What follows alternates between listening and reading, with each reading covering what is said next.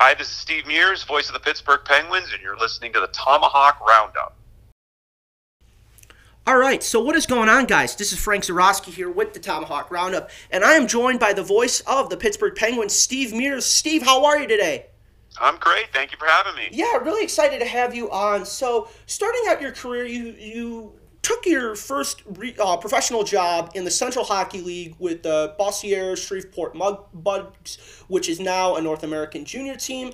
I guess my question to you, starting off, is what was the dynamic like broadcasting hockey in Louisiana in such an atypical market?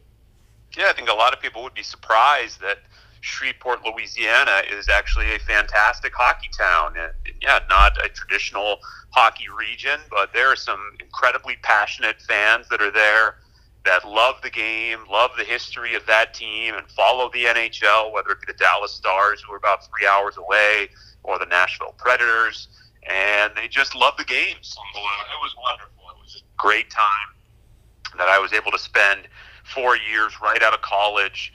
And the people that I got to know there are still friends. They're lifelong friends whether it's the coach or the general manager or some of the players, and, and they welcomed me with open arms from the moment I drove down there after college. I went to Bowling Green and got this job. I packed up my car, drove all the way down there to Shreveport, and didn't know what I was getting into. Had no clue, but it was the greatest four years of my life. I was so lucky to land in really a perfect situation where as I call it, I, I got my master's in hockey. I, I was able to learn every aspect of the business, not just broadcasting, which was only about 5% of the job, but I learned sales and team services and PR and game notes and press releases and, and what it takes to run one of these franchises in every aspect. And it's so much more than just broadcasting. And when you're in one of those roles at that level, you're wearing many hats so I got a crash course in every single aspect, and I learned so much, and I, I'm forever grateful and indebted to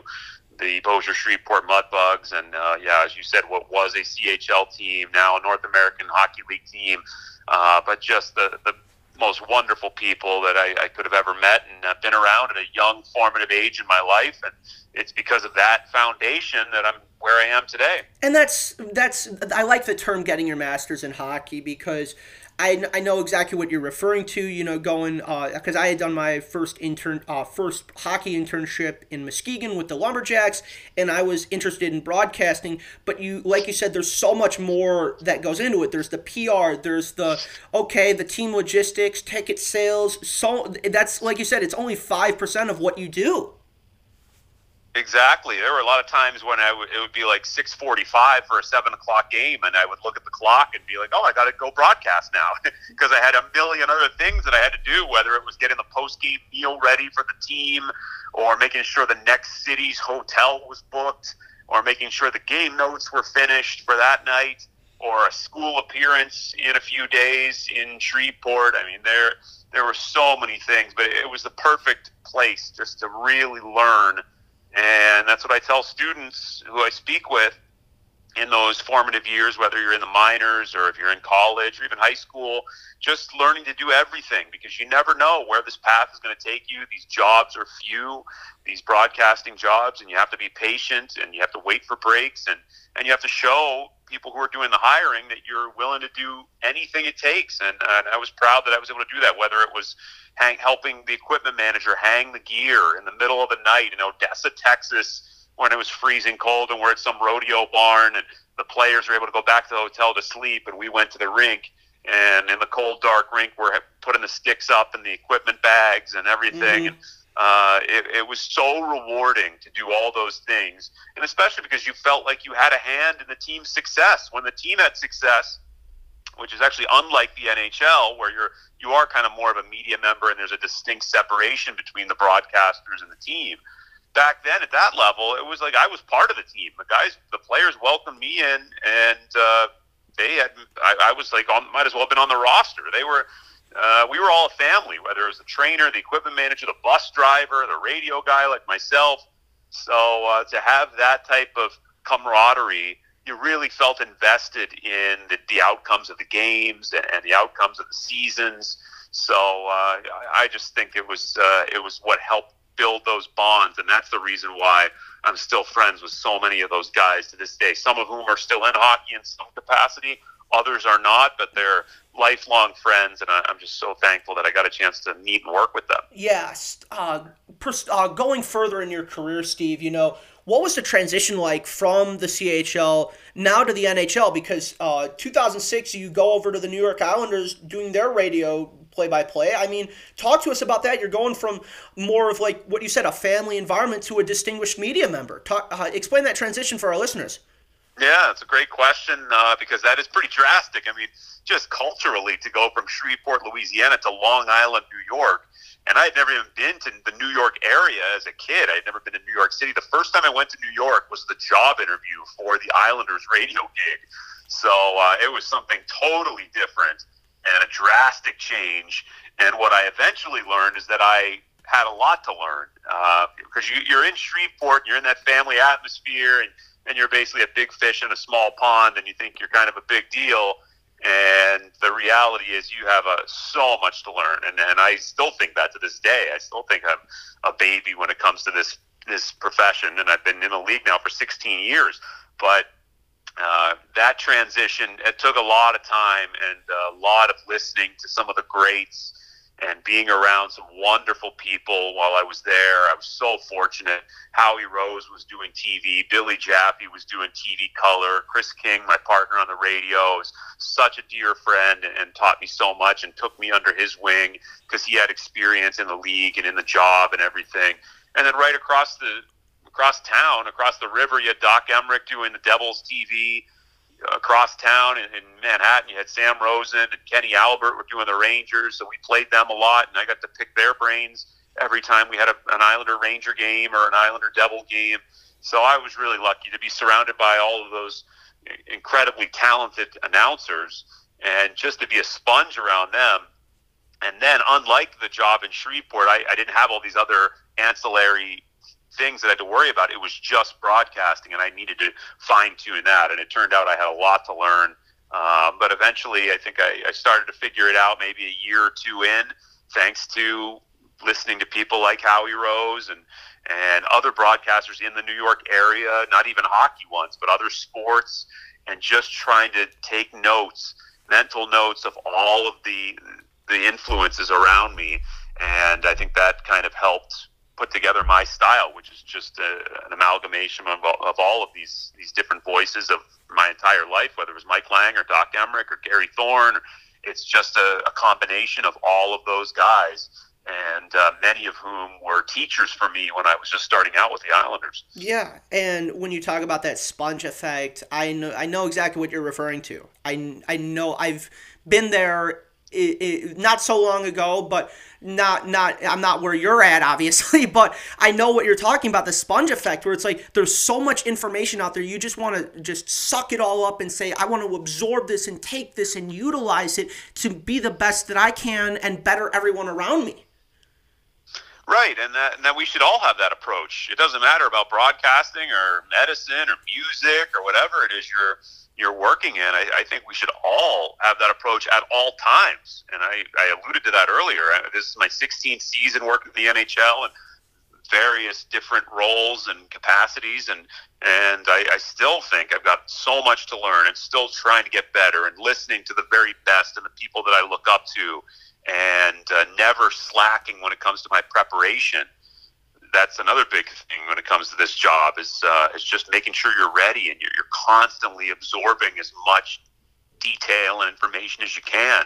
And uh, I, I, think we should all take that approach, because we can all get better, and, and we all want to be at our very best. So, uh, unfortunately, sometimes in, in whatever field, maybe somebody gets a little older, or comfortable, and and I just think that's that's the downfall. That's when you're on the downgrade. When you start to coast in life, you're on the downgrade, and that's uh, that's not a place where you want to be. I want to always be improving every day, every game, with each rep that you get, whether it's a game or uh, who knows whatever other job it is that you're doing.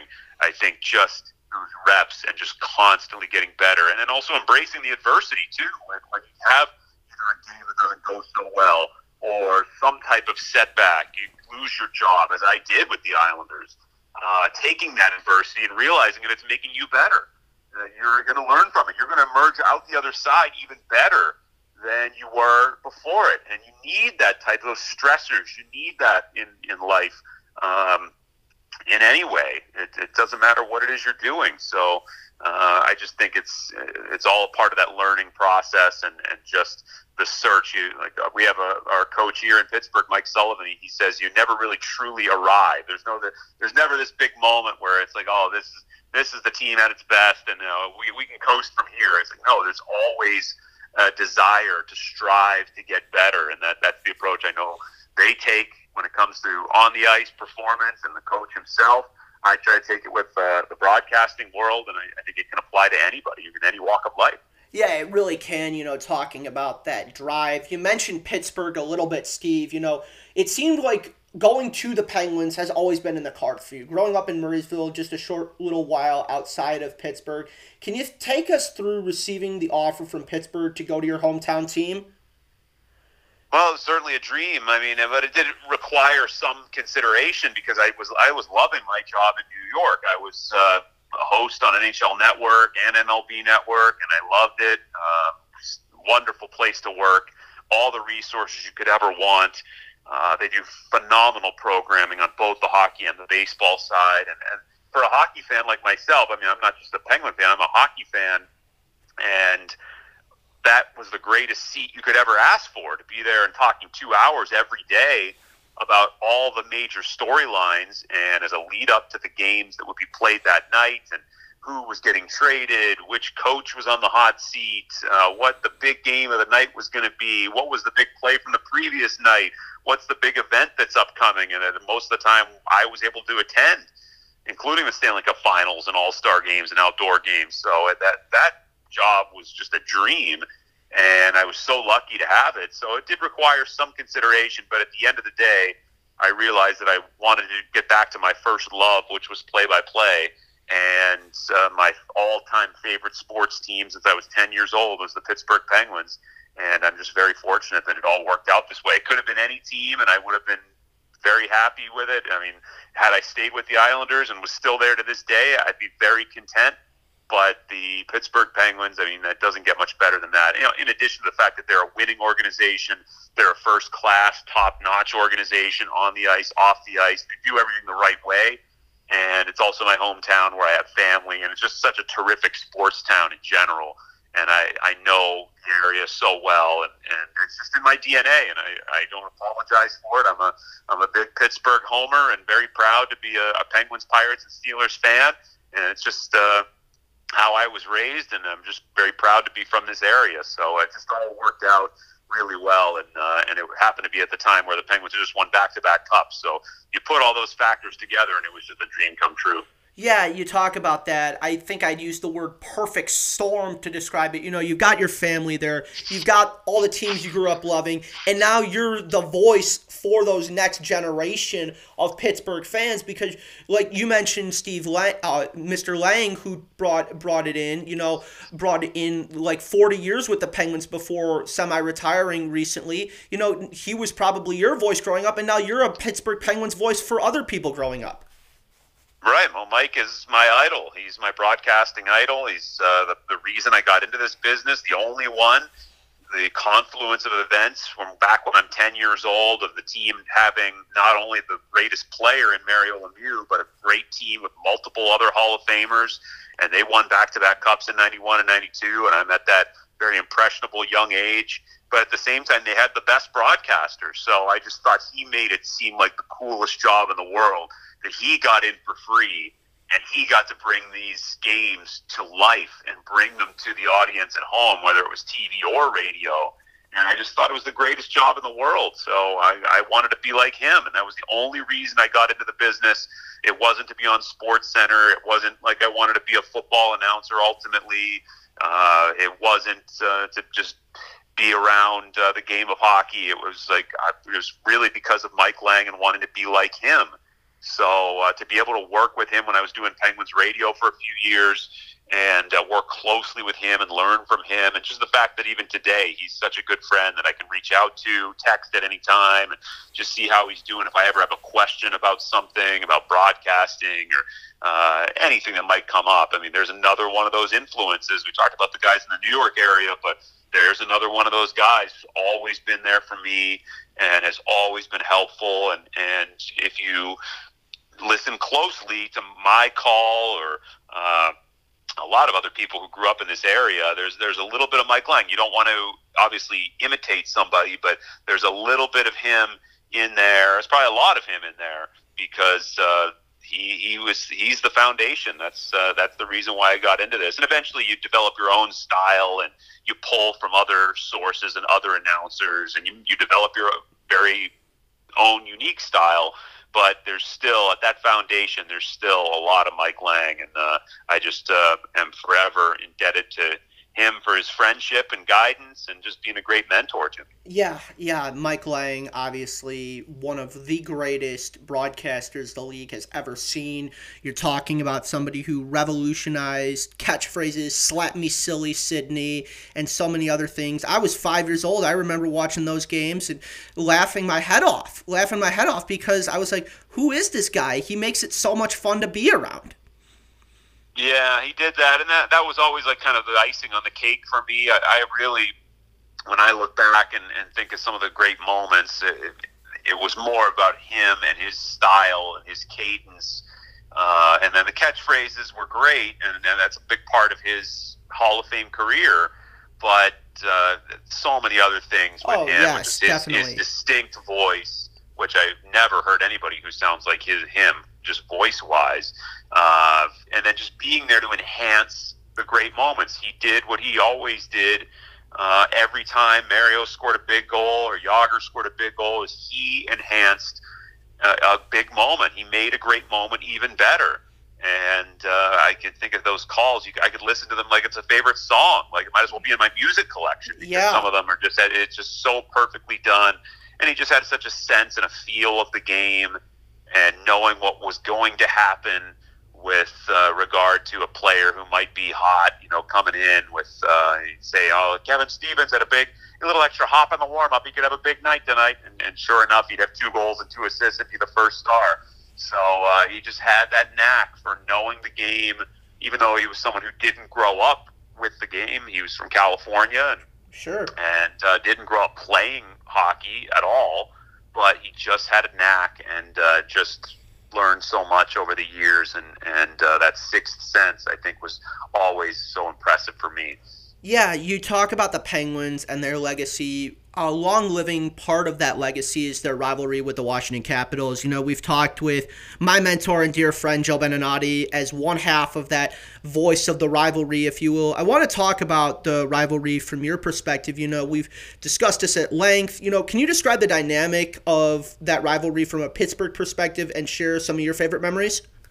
Sure. Well, I mean, uh, it's been pretty one-sided, and I'm sure Joe would yeah. acknowledge that. Yeah. It's uh, and then the Caps, you know, they obviously got the most recent playoff win in 2018 on the way to their Stanley Cup championship, so they have that at least. But uh, it has been kind of the hammer and the nail, and I don't say that in a bragging way. It's just that's the reality. It's just uh, even when I was younger, you had uh, one exception in 1994, but it was uh, it, with, without fail. If the Penguins were facing the Capitals, you knew they were going on to the second round or whatever round right. it was going to be. It was waiting because it was all Pittsburgh with only a couple of exceptions. Now that goes both ways. The Islanders and the Penguins, the other way around. The Islanders own the Penguins when it comes to the Stanley Cup playoffs. Uh, and it's just that's the way sports goes. You just uh, historically, it's different teams, two different eras, but it just that's the way it goes sometimes. And uh, yeah, there are a lot of uh, very memorable games. Um, you think in 1992, and just coming back in a series down 3 1, winning game seven in DC as part of the. And the Caps were very good that year, but to win in a game seven and to have that as part of the path to back to back Stanley Cup championships. Um, one in particular was uh, Patric Hornqvist scoring, I think it was the 2016 yep. Uh, game, or I don't know what it was. Chris Letang was suspended. Maybe it was game four or whatever. And you just thought there was very little chance the Penguins had to win in that game. and they win and they go up three one in the series, and you knew they had him again. They had him again. And they did the same in 2017, and Marc Andre Fleury stole the show. Another Game Seven in Washington, and uh, so there are so many great Penguin moments against the Washington Capitals, and uh, and like I said, it goes both ways. So uh, there are plenty of uh, plenty of other heartbreaking losses that the Penguins have had against other teams. But when it comes to the Capitals, the Pens have just had their number. Yeah, I remember that 2016 goal. Um, I'll ne- I'll never forget it. The image is plastered in my mind. Was in my basement with a couple buddies watching the game, uh, right as I was starting my journey on broadcasting. So I remember that moment very distinctly. So, Steve, before we head out today, is there anything else you want to add for our listeners around the U.S., Canada, and beyond? I don't think so. I mean, there, there's a lot going on right now with Yeah. uh, uh, the current circumstances around the National Hockey League, and we obviously hope that we can resume the season after the holiday break, get back and, and resume the season in general with the full 82 games, which we haven't had in a few seasons. So uh, we're keeping our fingers crossed with that. In the meantime, though, I will throw out a plug for the World Juniors for any hockey fans who are looking for live hockey content and the future stars of the game. And I was really lucky that I got a chance to do five of them for NHL Network and two Team USA gold medal wins. Uh, It's the greatest hockey this time of year. It's so exciting. The momentum swings because they're young players and the fact that you're seeing the future of the game, the future NHLers. This is the premier prestigious tournament that's happening right now in Edmonton and Red Deer will begin officially the day after Christmas. And Team USA is the defending champs. They are now among the powerhouse nations when it comes to hockey, right up there with Canada and Sweden and Russia and so forth. So uh, I, I just I've been real lucky to be closely associated with that tournament and with Team USA and, and the NHL Network coverage. So I will be glued to my TV, especially here leading up uh, with the NHL taking a few days off. I know the pre-tournament games are going on right now as we speak, but I, I just think it's uh, fantastic, fantastic hockey, and I'm so glad that it's now a big part of the hockey landscape. When I was younger, I barely knew what the World Juniors were. You know, Team USA wasn't a powerhouse. The games weren't televised. There wasn't an NHL network to watch the World Juniors, and now you have that, and you get to see these future stars, and maybe your favorite team's number one draft choice, or some other prospect who might play in the NHL, might be a household name someday. So uh, I'm just uh, a big fan of the World Juniors, and I'm, I'm glad that it's gotten to this level of prominence. So I would encourage any hockey fan to take a moment, check it out, and I think you'll really enjoy what you see. Yeah, that's become a holiday tradition of mine. Just running down the stairs on Boxing Day and just flipping on the TV and just sitting there and watching the, the great young stars of the game blossoming. Yeah, exactly. I remember uh, the first one I did, and I- we had a lot of Pittsburgh natives on that team that won gold for uh, Team USA. But it was Johnny Gaudreau and Seth Jones and Jacob Trouba, and then the, the Pittsburgh kids were Vincent Trocheck and J.T. Miller and John Gibson and Riley Barber, and almost every guy on that team graduated onto the NHL, and they played at least some amount of time in the NHL. Almost every player from that team has made at least a, a splash in the NHL, and in some cases, like a Seth Jones or a Johnny Gaudreau, they've had tremendous careers and are among the best in the game. So uh, you're seeing the future of hockey, and that's why I say you got to tune in, and uh, and it's exhilarating hockey. On top of that, it's always always really fun. Fabulous hockey at the World Juniors. A great broadcaster, Steve Mears, the voice of the Pittsburgh Penguins. Steve, thank you so much for the time. It was great talking with you. Thanks for having me.